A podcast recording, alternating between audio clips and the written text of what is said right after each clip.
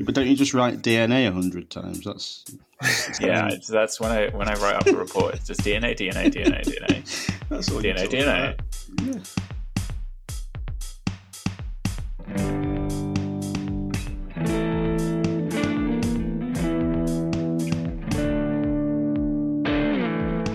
Welcome to the seventy-second episode of the Picky Bastards podcast. I can already hear you giggling. you just sounded like the um, the man off the Fast Show, the jazz person. well, that's Fran rudely interrupting. Sorry. Um, so hi, Fran, and then there's also Sam here, as Hi. usual. Hi. How how is it all? New Year's, New Year's, new start, New Year's resolutions. Yeah, already, Maybe. already, already done with 2024. Like, Yeah. let's move on already. After this playlist, Just this, this was enough music for you. just in general. Just in general. Okay. Good start to the year. Then. I know, positive. Yeah. Hi everyone. That can be our resolution. We're going to be more positive, more supportive, more Hmm, let's see what happens. less whining. I, I think we will last about five minutes, if that. Yeah. Um, okay, well, we're here to talk about some music. Um, we have, as always, four new releases: a uh, classic album, and a um, introducing an artist that one of us really loves. And as I'm hosting, the artist I'm going to be introducing is going to be the Maccabees. That'll be at the end. We have the classic album, which is Between the Buried and Me, with their album Colors. And then the new releases are Sprints with Letter to Self, Bill Ryder Jones with Lecky Da, Kali Uchis with Orquídeas, and the Vaccines with uh, Pickup Full of Pink Carnations, I think. Pickup truck full of carnations. I have. Oh, Leave okay, truck. of shit. There's Leave the definitely title of not shit. truck. I don't know. No. No. Maybe there's Oh, we've a American titles. and a, and a, yeah, because truck that means something different here, I think. Interesting. I- I'm, who I'm. I'm already fascinated. Pickup full Yeah. of pink carnations. Where did Yeah. I get truck from? You've written truck. That's not right. Yeah. Truck. Who would have There's- thought the the English album name would be the one we struggled with? I just yeah didn't read it clearly, did I? Um, okay, let's move on. From okay. Yeah. Um, and so um, to start off, um, we have some questions. Um, and I've forgotten who I was going to ask this question to, but which album felt like a most like a January release? So Well, whoever was- whoever I said that. That was me, but I thought I was coming second. So anyway, um, okay, so it's me. So which? Ask the question again because I don't think you even said it properly. Okay. So, first questions for Fran. Which album felt most like a January release? Okay. Right. Well, I, I think I'm probably coming at this question from a different angle than you wanted here. And actually, when you've just talked about this, our rev- resolution of being more positive, I am doing it immediately with this question. Great. I think with the January angle, you were probably thinking I'd probably talk about an album that felt a bit slow, a bit long, a bit intoler- intolerable. But for a couple of reasons, I've gone for Letter to Self by Sprints for this one. And it's definitely not slow, it's definitely not intolerable. Um, part of the reason I went for this is because I actually think this January has been surprisingly exciting in terms of new releases. I've, I've had about seven or eight albums come out that I really like. So, um, and Letter to Self is one of them. And I was also thinking about January releases from the past few years. And a lot of my album of the year contenders have been out in January. If we look at Billy Nomates, Anna B. Savage, Black Country New Road, The Twilight Sad, they were all January albums. So while January is generally a pretty shitty month, in recent years it's produced a lot of exciting music. And if there was an album on this list that I would call exciting, it would be the Sprints album. I think it's full of power. I think it kicks off really well. I think it's engaging almost all the way through. And I think the singer's delivery just keeps me hooked throughout. Um, yeah, like I say, it kicks off really well. I think it's definitely at its strongest right at the start. I think Ticking, Heavy, Cathedral, and Adore, Adore, Adore are the best songs, and they're all right at the start. Um, I particularly really love the slow build of Cathedral. Um, I think her wail uh, when the song finally does break and release is is incredible. Um, yeah, the only song on the album I'm not really a fan of is Literary Mind. Um, as an English literature student, I kind of hate the conceit of people having a literary mind and a literary look. Like, what what is a literary look? Um, that just annoys me.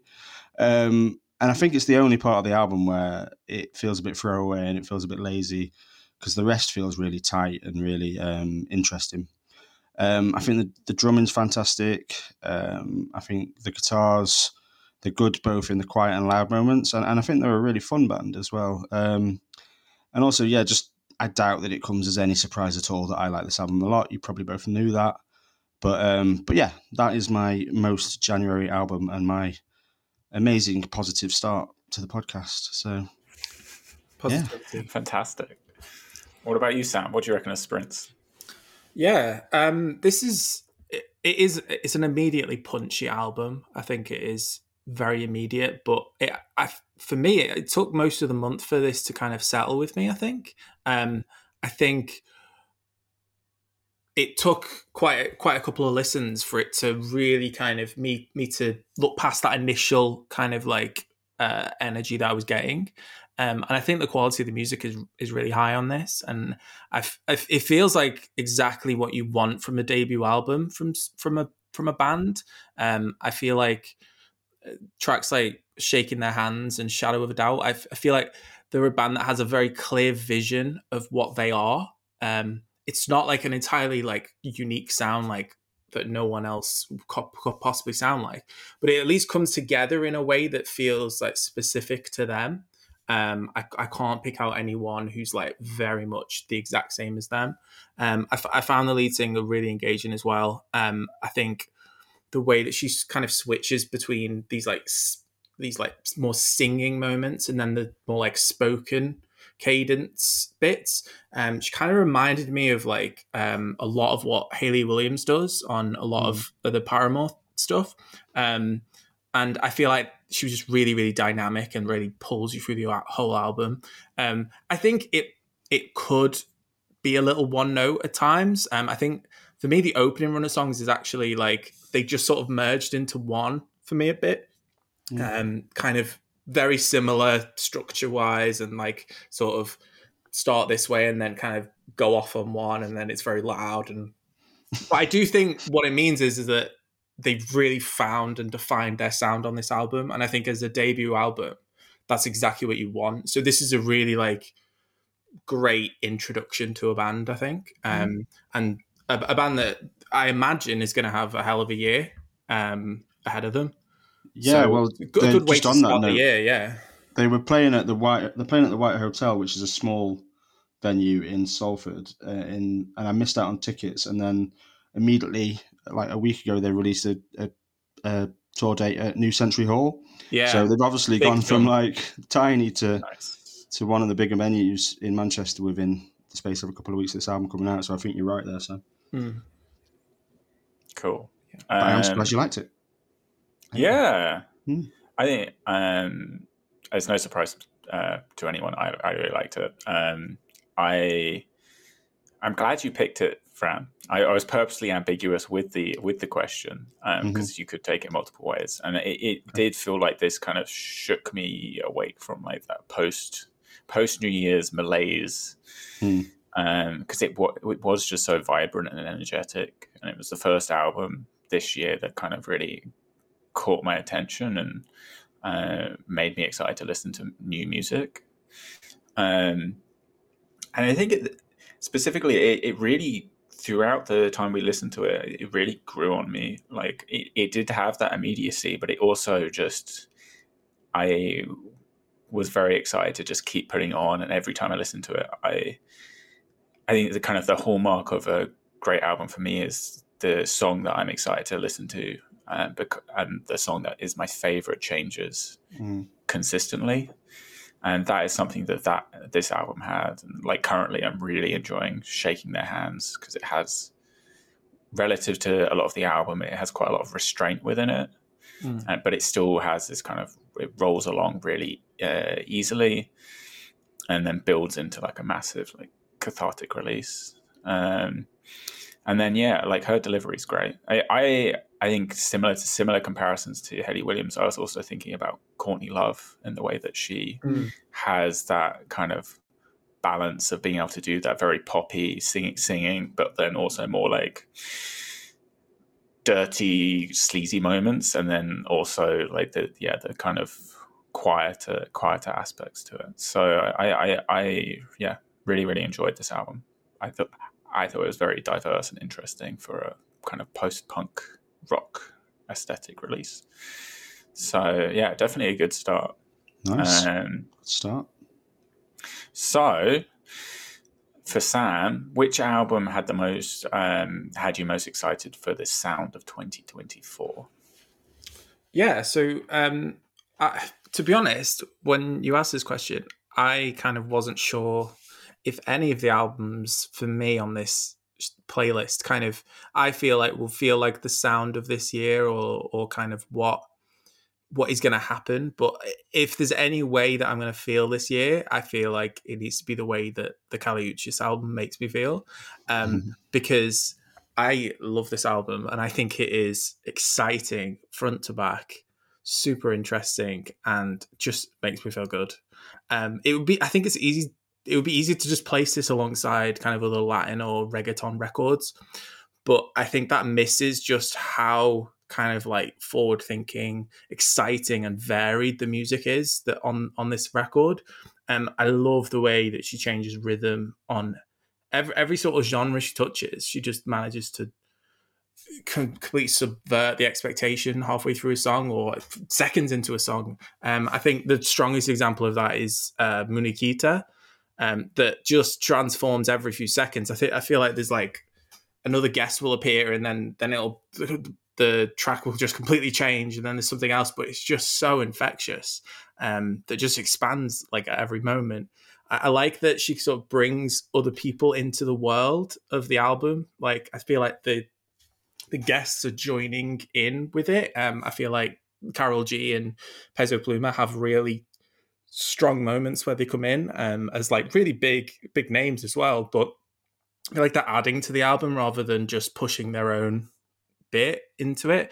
Um, I'm the the song with Peso Pluma. Um, I'm not going to try and pronounce it. um, that song is so dreamy. I really love that one. Um, and I, I feel like I like the way that uh, Kali uses like R and B and pop as like a central point from an album that pulls from so much other like Latin music. It that it made it makes it feel like otherworldly, like it's its own genre. I, I really like the the guitar parts. There's almost like an alternative guitar on um, Pensamientos Intrusivos. I, uh, I shouldn't have attempted it. I feel like that song works really well alongside her like ethereal vocals. And then there's other bits that are just really smooth R and B. Um, yeah, I, I I I love this album. Um, I feel like like that the, the salsa closer that's just utterly un- unhinged. I just I just love it. But it's also so stacked with like emotion and soulfulness. Um yeah, I, I thought this was a really, really good album. Um yeah. And I feel like positivity everywhere. Positivity, positivity. so far. Okay. well, I want to jump in and ruin it by yes. saying I thought this was really dull. Um I don't know. I've listened to pretty much all of her out. I like. I, I remember like her first release, uh, mm. like 2018 or something, being like top of a ton of lists. So I gave it a listen, and I really, really liked it. And I thought it was this very cool, like hazy, funky R and B. It was very effective and very tight album. Um, and then every album I've listened to of hers since, it just feels like it's either missing like a killer track, or it's just not very cohesive. And I think this this album in particular, it's kind of a little bit of both. Like I, I had like one track I really enjoyed on this album. Um, but broadly I just found it very like un like it didn't fit together very well. And I know I know it is a tight like a tightrope to walk to be able to kind of create something that's diverse, interesting, and like pushing boundaries, which she's clearly trying to do. But it just didn't quite click for me. I think the maybe the clearest example is like you have that really bombastic and dramatic um, song, um, Te Mata, I think it is, yeah. which has a very like traditional sound. And then directly after that, it shifts to this super low tempo, relatively quiet R and B number, which is like super synth driven, um, which I think Perdiste, and it just it's such a shift that I'm just I get lost very quickly within the album. Um, it feels like a maybe with more time it might grow on me, but I felt like that with her previous albums, and it hasn't got there for me. So I'm just maybe she is just not clicking for me, and I'm not t- entirely sure why. Yeah. Um, but yeah, what do you reckon, Fran? Um, okay, so uh, I'll, I'll start with what is undoubtedly a really, really lazy piece of music criticism. But please keep in mind, I don't listen to very much Latin music or that much pop music. So I, the closest comparison I've got is the Rosalia album that we covered. Yeah, that's a fine comparison to make. Don't, don't I was going to say I don't know if that is a good comparison or not, yeah. but if, if you're it backing is. up, I'm fine. Yeah. It definitely it definitely left me with a lot of the same feelings in that I found it really hard to get close to this. Um, I just couldn't couldn't get any buy-in. I struggled with the switching up of styles, um, given that I never really enjoyed any of the styles she was switching between. Um, and I found it really hard to keep going back to it. I just I just couldn't get a connection. Um, there were bits I found quite annoying, but but that said, it didn't grate on me as much as the Rosalia album did. Um, and I think when I thought mm-hmm. about it, I think that's because it doesn't feel as adventurous or it doesn't take as many risks as Rosalia did. And and while I didn't enjoy the Rosalia, she was clearly taking a lot of risks and trying something really original. It's just that the risks mostly were like nails on a chalkboard to me. Um, so I guess in summary, my feelings of this album is that it's like a boring version of an album I didn't like, and that's all I really have to say. wow. so yeah, not a lot that I can really get out of that one. That's like two offenses instead yeah. of just one. Apologies. It's pretty damning. Okay, well the positivity didn't last. We we lasted longer than we thought, but um, didn't last long. No. Can well, we find any now?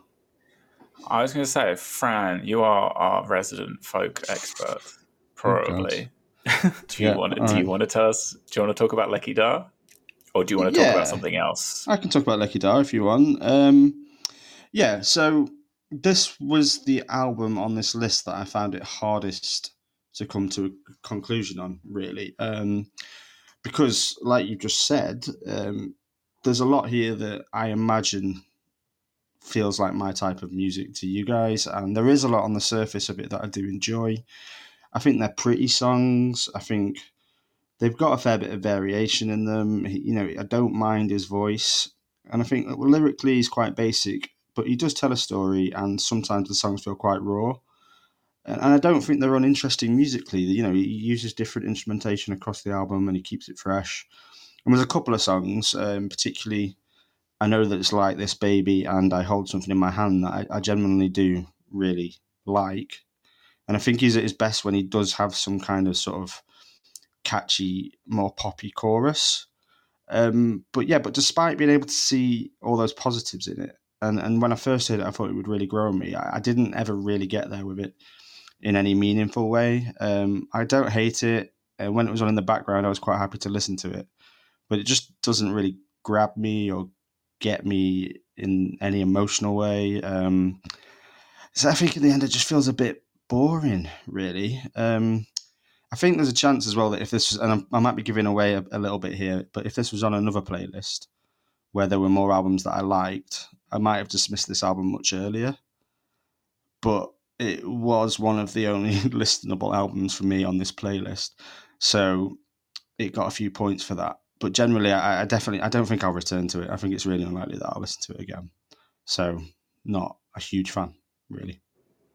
Fair enough. To be honest. What What about you, Sam? What do you reckon? Um, I mean, the first thing is this is the first album we've ever covered that mentions the hospital that I was born in. Um, Whoa, so that's, uh, that's pretty cool. Which I only heard that lyric like the other day, and I was like, "Did he just say Arrowe Park?" And then I was like, and then I was like, oh, that that does make sense. Like he is from the Wirral, yeah. so yeah. um, yeah.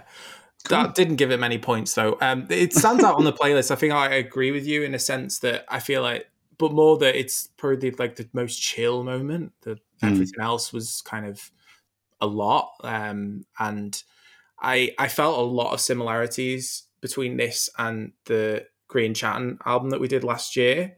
Um, Mm. Although for me, I just feel like this just doesn't connect in the same way that that did. Mm. Um, I think it works best when it's very close and small, and his vocals are so delicate, and work best when the when the surrounding music is also delicate. Um, so I felt like the songs that kind of really pushed it and made it very grand. I think like we don't need them or how beautiful I am. We get like this like children's choir, and it just Mm. feels just so overblown and also kind of twee. Um, it feels very. Uh, it, it was as if it was meant to be like poignant, and then it just pulls me out of the mood instantly. Um, so it kind of ruined my time with it. I think like there was too many moments like that that just didn't seem to fit the mood that we were going for elsewhere. Um, but yeah, it, it was it was listenable it, it, and fine. Um, I just it, it wasn't really a standout, um, and I feel like this is the sort of record where it, it really should be. It really should feel like like a moment in time. Mm. Um, and just didn't. I think twee is a really good word for it. I think that's kind Mm. of I've been trying to pick up why I couldn't quite get there with it, and I think it is quite twee, and that may be the problem. Yeah. That's fair. That's fair. Matt loved it. Well, I initially thought this was going to be so dull, but Yeah. it, for me, it actually really grew on me over Okay. the few weeks. Um, I would use the word quaint instead of twee. I thought it was very quaint. Um, and also, like, it was very pretty as well. And, like, it, it felt warm in its tone. Like, there's obviously, like, some. I don't. I wasn't paying too much attention to the lyrics 'cause I never do. But there's some clear like anguish and sadness, um, but it didn't feel like despair. Despite that, um, it felt almost optimistic, or at least nonchalant about it. Almost thinking about the way the tone is for artists like the the Eels. Um, there's often often an air of not nonchalance around around uh, the subject, even if it is something that's quite sad. Mm. And it seemed to kind of contain that.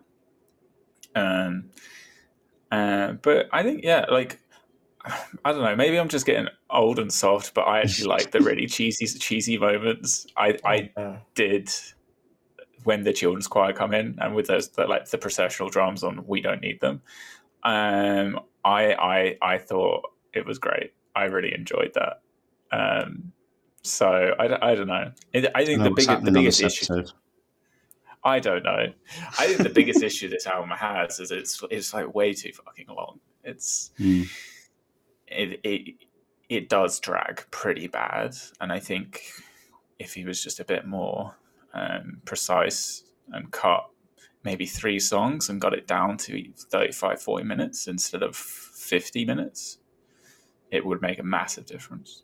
Um, but I think broadly, it's the most I've liked a folk album in a while. So, uh, pretty good going. Well, okay, that is quite. I feel sad for you. Yeah. sorry, that made me laugh. right, Sam. Do you want to pick to pick a pick one of Let- the remaining list? Let's just let's get the vaccines out of the way. Um, at Yeah. this point, I feel like we need to do that. Uh, Go for it. pick pick up full of pink carnations. Pick up truck. Important is the truck. Um, this is like the most consistently fine album on the playlist. I, like, I actually don't think there's anything like genuinely bad on this album, but there also just doesn't feel like much point to it or, at all either, which honestly feels worse. Um, it's so straight down the line aimed at like naughty's indie nostalgia and it just doesn't serve any purpose in 2024 at all I, i'd pick this because the last album i listened to the last album and they'd kind of gone down a more pop orient, orientated sound and kind of not it, it was at least a little bit more experimental. And whether or not that was going to be a good direction or not i was interested to see what they would do. And this just feels like let's make the safest album possible for for no for, for who? Who is this for? Um instead there's tracks like like heart heartbreak kid and sun kissed love to walk away. They just sort of exist um and they're perfectly fun and easy to listen to. And i like I, I i don't i don't hate listening to them. I just they just don't really give you much back. They, they just feel like they just exist. It's it's it just feels like the the a band that doesn't really have much to say anymore. The lyrics are just so banal and nothingness. Um, musically, there's a few interesting things that they do occasionally, but uh, and they, they sound fine together. They, they the music they're playing together is fine, but it's just a bit of a nothingness, um, which always feels worse than a, an album that's genuinely a bit shit. Um, so yeah, not a huge fan. Um, what? Do you want me? I don't know. Do you want me to jump in, Matt, or do you want to go? I was going to say I. I'll jump in. I, I thought this was fine. It, like like something, it's a vaccines album. It sounds like all the other vaccine albums that I've listened to. I haven't listened to the last one. and they pretty much stayed the course on what they were doing. It's broadly, I think, broadly enjoyable. Like not not particularly offensive. Everything about them sounds the same feels like the production sounds the same. His voice has maybe got a little bit older, but really not much has changed. Um, I listen to, I put on like their list on Spotify of this is the vaccines. And I, I just can't tell the difference between albums. they all just sound like they could be one from one album to me. Um, like, it is still like that kind of catchy indie garage rock. And I think really you say who is this album for i think it's for people who aren't weird fucking music nerds like us. It's for people who don't How obsess over stuff and are still into like lad rock from the noughties. Because um, it is that vibe and i bet they'll sell a bunch of tickets for shows and a bunch of 30 to 40 year old men will turn up and get drunk with their buddies and have a great time and good for them. But yeah i'm not going to listen to this again. But it, it wasn't bad. so yeah. You two have been far too kind. Um, no, I've never listened to the vaccines before, really, despite them having been around forever and, and somehow seeming to be popular. Um, I always assumed I would heavily dislike them. And I look, I'm, I'm guessing from what you said, and I was guessing previous to listening to you that this isn't going to be considered their best album by anyone but it does leave me wondering how anyone has ever liked them. Um, it's vapid, it's emotionless. The tunes are dull. The singing sucks. The lyrics say nothing. Sam's right about that. For me, it felt like a ten-year-old trying to write like Springsteen. Um, mostly, they're just they're just so forgettable and cliched. I think there's a run of songs in the middle um, from Discount de Kooning, whatever that means, Primitive Man and Sunkissed, which which more than anything reminds me of Robbie Williams when he was at the absolute doldrums of his life and career when he was just stuffed full of cocaine. And Matt will happily tell you I was a big Robbie fan as a kid. He's, he's seen photographic evidence of that. But um, I I watched so I happily watched the documentary about Robbie recently, and the three songs I just mentioned reminded me of the songs that embarrassed Robbie when he was talking about them on that documentary. I mean, I mean, there's how can anyone listen to lyrics like act like I remind me of the winter, damn it, you're so cold. or we were so in love, we booked into the Hilton, grew my beard to look like Dennis Wilson. I mean, maybe someone's going to get some enjoyment out of that, but for me, this was this was a massive miss. Um, it, it, definitely confirmed my preconceptions preconceptions that this is a shit, shit, shit band, and I hated it strongly. I got enjoyment from you reading those lyrics out, so that yeah. was good. Part of partly yes. enjoyable. Yeah, terrible lyrics, Ter- terrible band, think, terrible album. I think all the criticisms you, you threw are basically just that is the vaccines. Um, yeah, but did they always sound they, like Robbie Williams? Uh, like that kind. Of, I I don't. Yeah, I I get where you're going with, and yeah, they are that vibe. They're just okay. like I just presumed they were like you have a pint of lager and and have fun. More like a loud band. I thought like maybe I'd mixed like got them mixed up with like the Hives and people like that who shouted a lot. I thought, I thought, no. I thought they'd be that kind of band. No, but, no. Well, the shit. And they Anyway. very Hives are shit as well. All of those bands are shit. Wow. Hives aren't shit. Their last album last year was very fun. No. Po- Positivity hear it. went out the window. Yeah. right. Well, I can, as it's uh, my fault. This album. I I. I I can get us started, and I'm going to bring the positivity because um, we're going to talk about Between the Buried and Me and the album Colors, which is the classic from 2007, and it's a metal album, and it's a genre I don't listen to regularly, but I'm I listen to a lot of music around it, and so I'm always curious and have wanted to dig more into metal as a genre more. Mm. Um, and so there were there were a lot of aspects of this album that I did like, but it was a hard lesson because there's a lot of aspects of it which are tough. Um, I think I, I liked how relentless the album was as a whole.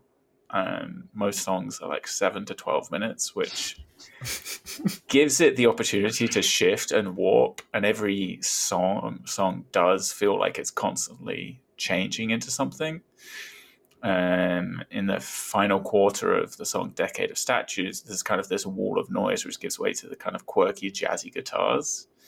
And there's kind of an intricate give and take there before this kind of wall of noise comes back. And I think that idea of this interchange fits well throughout the album. And despite it feeling like a big, just grrr, angry release, it also feels incredibly like precise the whole way through and very purposeful. Um, and like, I think some of that maybe is exemplified by the fact that the transitions between the songs are not really fully delineated. It's like the whole album is a whole piece. Um, it's a collection. The it's not a collection of songs. It's more like a a single piece of work with some punctuating points. Um, but it does have some parts which just oh, it feels like filler. Um, I think the song "Informal Gluttony" has some of the best and worst of it. There's just a lot of it is just thrashing and playing the drums as humanly fast as humanly possible, which doesn't feel like it's contributing anything. But then it, it manages to give way to like a really atmospheric and catchy chorus. But then he gives up that aspect of the song and then goes back to just showing off essentially.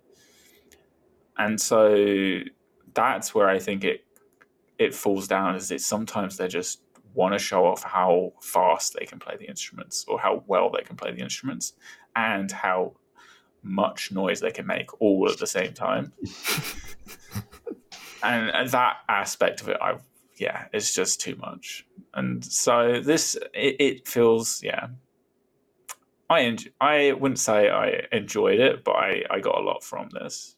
Um, but I can clearly tell that I got the most out of everyone else. Well, I, so I'm, I'm curious. I'll jump in. I just want to commend you, Matt, for, for having that much to say about this album. yeah. Because confession time for me, this is definitely the least I've ever listened to an album on the Picky on a Picky Bastards playlist. I just couldn't listen to it. Um, you talked about the jazzy guitars there. I mean, I, I kind of found it a bit like you know the ten minute guitar solos that Pink Floyd do that I hate, but then a screamy man that I hate would turn up and scream at the end of it. Um, so I think I maybe I think I listened to the whole album twice, and then every time I tried again, I just had to turn it off. Um, so you can probably tell it wasn't for me, and I don't think it's really particularly fair for me to give much more of a review than that because I couldn't listen to it. Um, it's very much a, genre and a style thing for me. You know, they, they, it's not my type of music. This might be the best prog metal album ever made, but I don't think I'd be able to tell the difference between the best prog metal album ever made and the worst prog metal album ever made because I think it'd all sound like a screamy man and some Pink Floyd guitars. So, yeah, just yeah, it's, we've had a pretty good run of classics for quite a long time, so it's it's good to just have a really shit classic again, just to reaffirm what we used to be about. But yeah, I won't hear this again. Um, okay. Yeah. no, get a clean slate. Yeah. Set a new. Uh, Try again. Try again next time. Yeah. so well done, mate. what about Sam? Um, you you do hate us, don't you, Matt? Like you, I don't know what we did to you, but uh, you keep picking things like this. Um, okay, I'm I'm gonna try and like not sound like a broken record because I feel like I could easily do that here um, by being positive. I'm going to be positive, okay?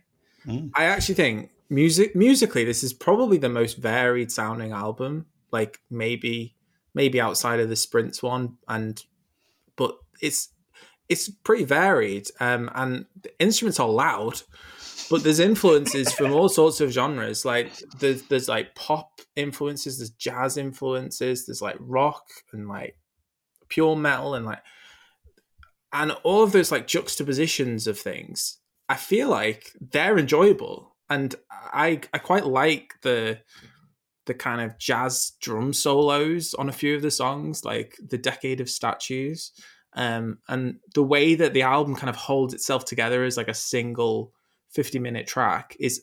I think that's musically impressive. Like I don't think that it, it, it it's it shouldn't be like seen in that way the album's also mad. Like it's utterly unhinged. Like Ants on the Sky ends on like this bluegrass jig, um, and it's like, what is going? What is the hell is happening?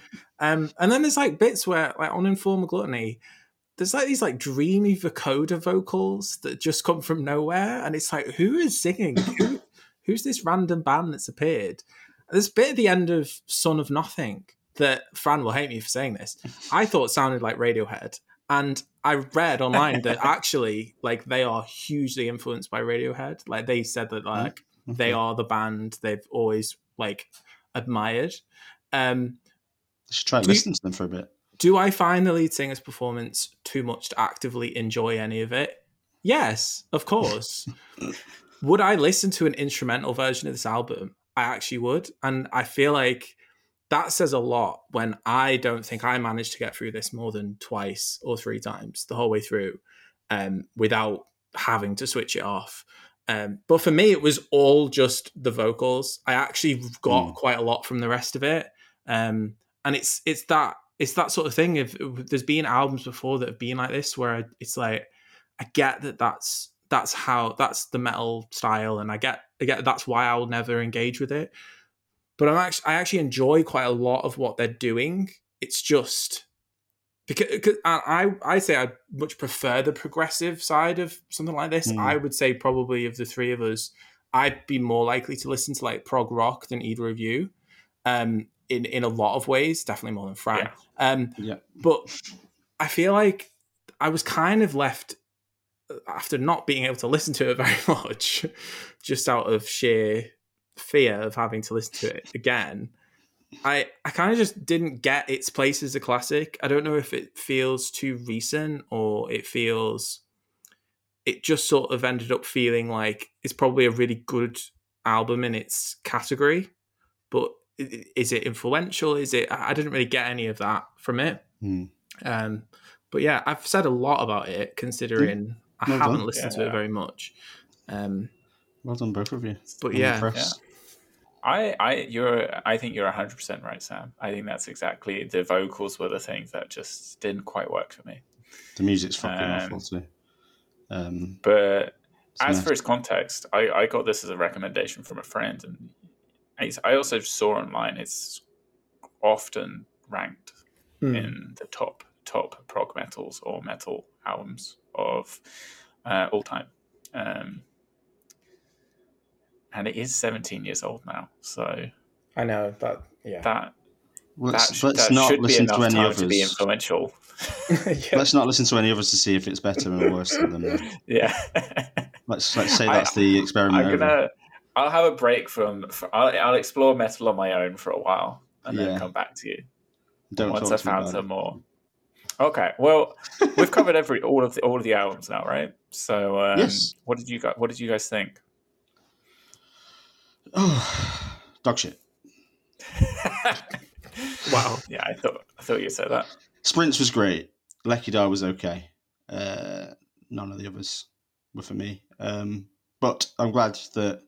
I mean, I would have listened to Sprints anyway. I was going to say I'm glad I got to listen to Sprints, but I would have listened to it anyway. So, it did, yeah, this playlist did nothing for me. Yeah. I, I I thought it was better than Fran saying, but I still felt felt like outside of the sprints and the Kali album for me, I, it was it was difficult to get through each time, and I wasn't excited Hmm. to listen to the playlist very much. So yeah, um, I, I think it's a bit better than both both you guys give it credit for. But I, especially considering it's a January, like like like yeah, like we, we actually got albums worth talking about in January, yeah. Yeah. which we usually don't. Yeah, because yeah, we, we like, picked it from the early the early days mm. of Jan. Sprints was the only one that came out in the first on the first Friday in, in Jan, really, wasn't it? So yeah, yeah.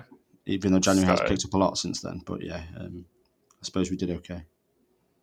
Yeah, that's yeah, the best I thing I can say. We did okay, considering. okay, well, time to talk about the best music on the playlist, which is from the Maccabees. So, I I remember the Maccabees coming out when I was in college. Um, I think I was sixteen, uh, maybe seventeen, and the buzz around them in my hometown was just to give you some context was akin to the Arctic Monkeys.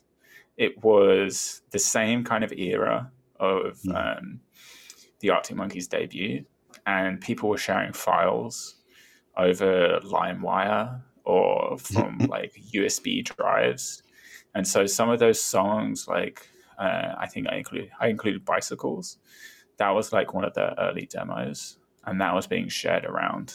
And um, there was just so much hype, and it did feel very local. And so the they are they are all technically from London, but they became big in Brighton. So it, they very much get got adopted by by Brighton.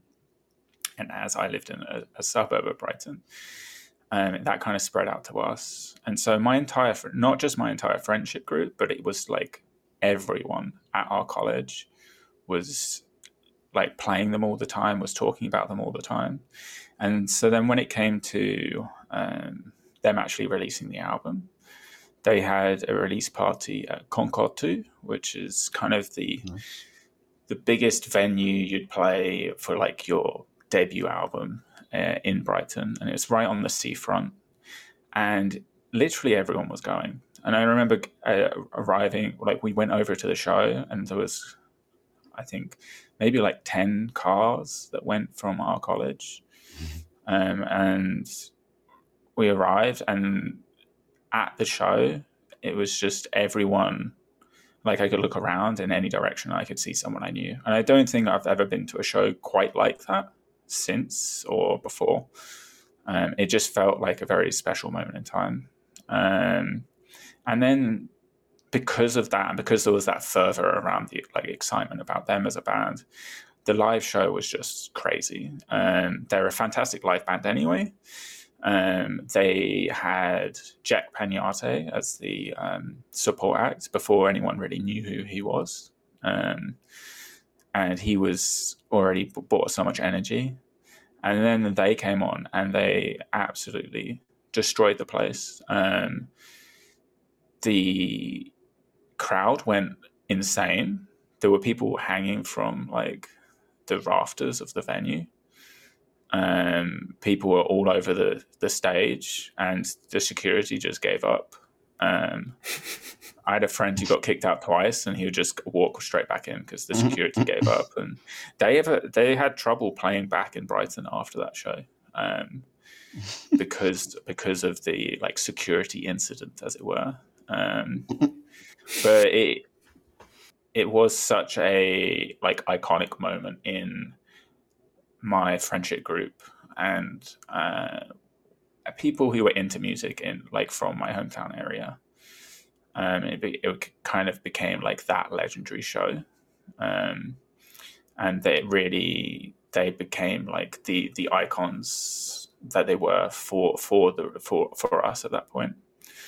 Um, so that's like the biggest part of them.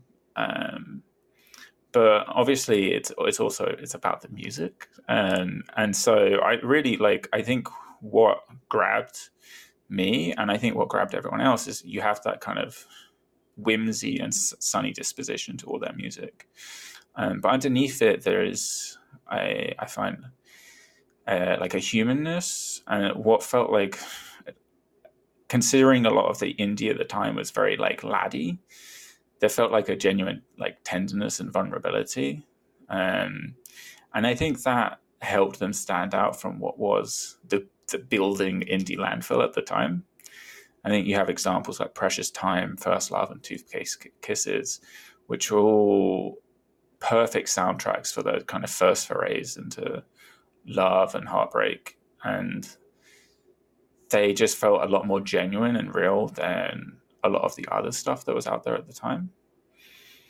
Um, but then as as their sound progressed, I I I think you'll see this in the playlist. I didn't put it in chronological order. I tried to juxtapose uh, juxtapose different songs from different eras next to each other um, to try and exemplify how they changed.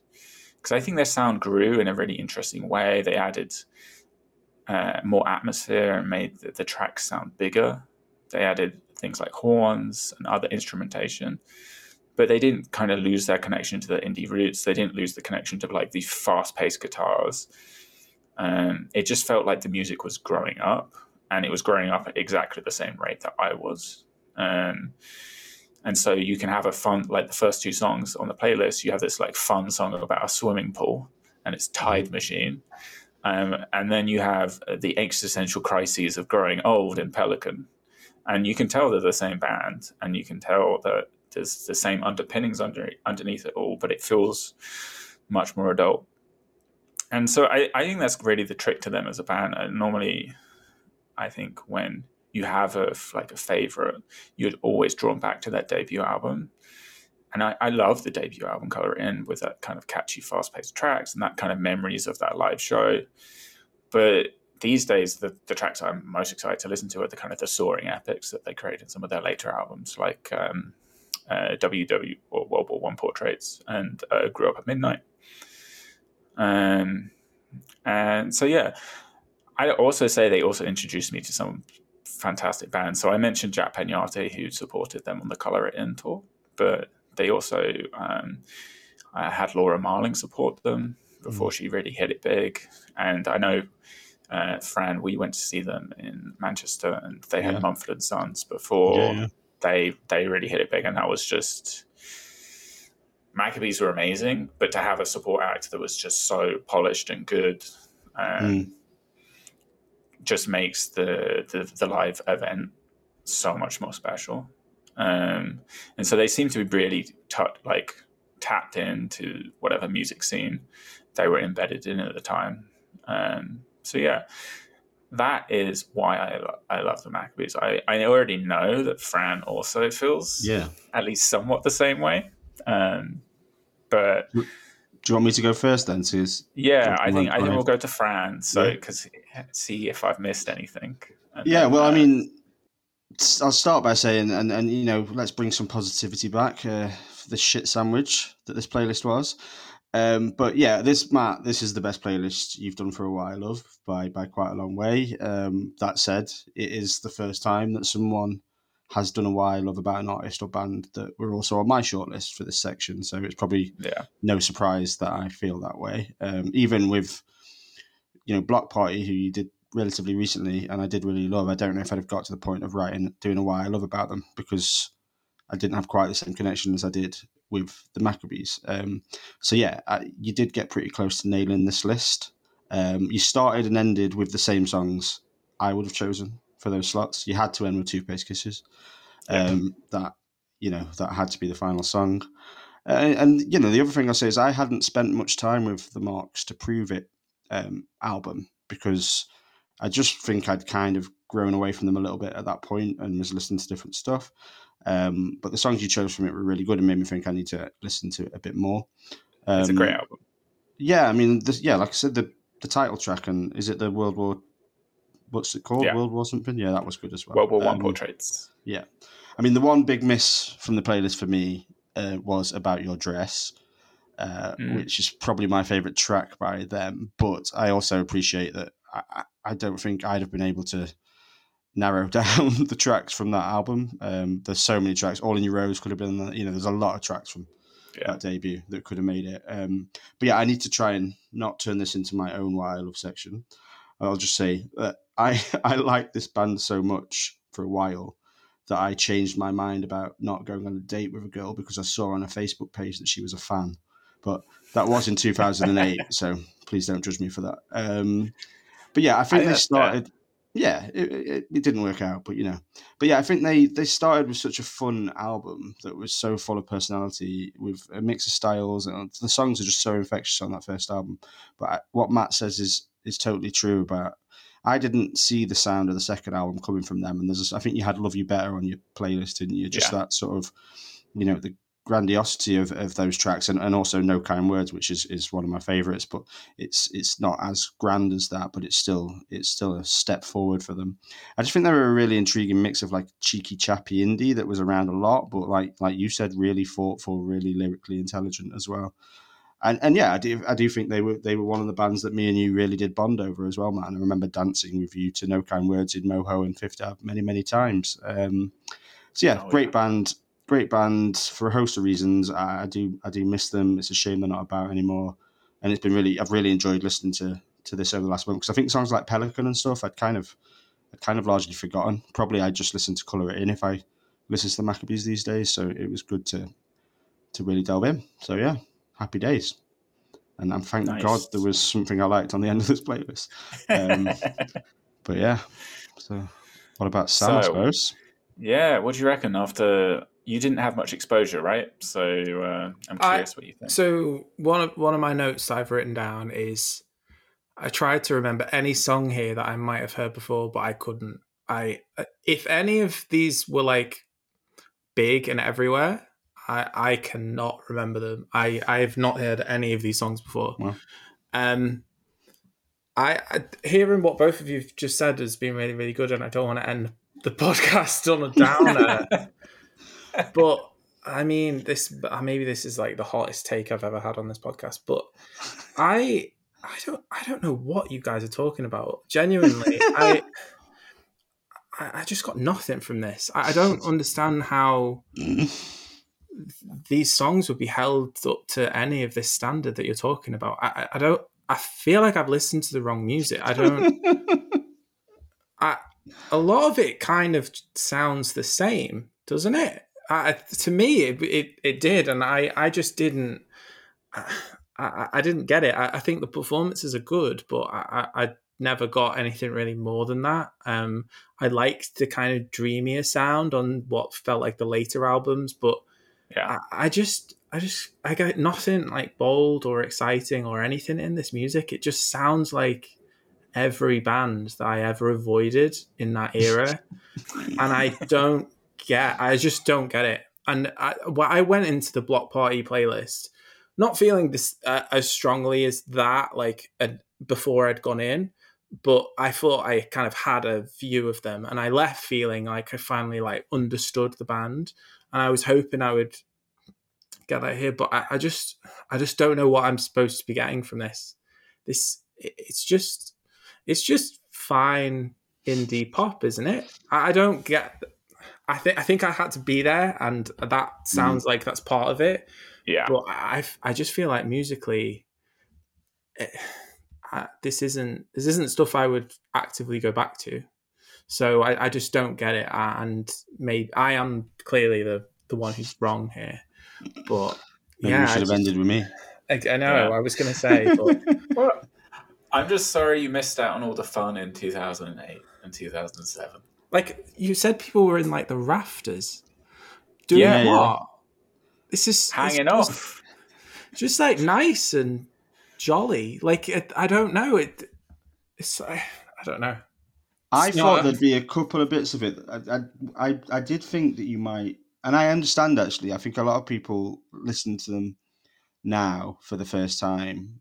I did a blind taste test on the website for one of the other writers where we sort of send an album to them, and, and the reaction was not quite as down on it, but but similar. But I did think one thing that made me think you'd like some of it, Sam, is that tracks like Pelican and a few others, um, I think really influenced the Foals. Um, and I know you like the Foals, so I kind of I It's- thought you'd get so some of those tracks would get you, but dynamic and exciting and so much energy. I just got no, none of that here. I, I don't know. I I think I've just missed it entirely. Um, yeah. I'm, I, yeah. Sorry, Matt. That's- I no, it's like okay. It's okay. I'm out. surprised you're not saying that they don't have. You're saying they don't have energy or dynamism. because Yeah. that's that is their whole vibe. That's what they are. um, but hey, if it doesn't click, it doesn't click. That's that's the way it goes. It's fine. Uh, you've you've had plenty of drubbings from us, Sam, for your wire love, so you, you're allowed to return Yeah, the favour. yeah, Sorry. cool. Anyway, that was the Maccabees, and that was our full playlist, and that was the Picky Bastards. Would you say was it about Um, thirty-two percent positive that episode? Yeah, I think thirty-eight. all things considered, we're about average. Yeah. Okay. which is fine. Um, and so for next time out, episode 73, um, we will have uh, best of, which I'll get to be mean about, from uh, Sam. So, what, what have you picked? Um, for my classic, I've picked Chaka Khan. What's you gonna do for me? And I am going to be saying why I love Bjork.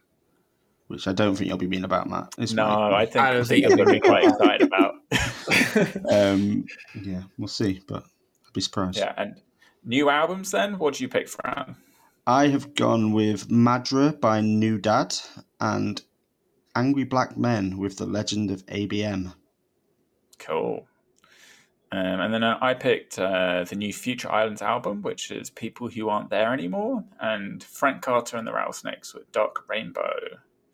So yeah, listen next time. Listen to those albums, um, and you can see see what we think. Um, and if you want to hear more of us, or at least read more of us moaning about uh, artists, you guys should go to uh, piggybees.com. Uh, until next time. Bye. Thanks for listening.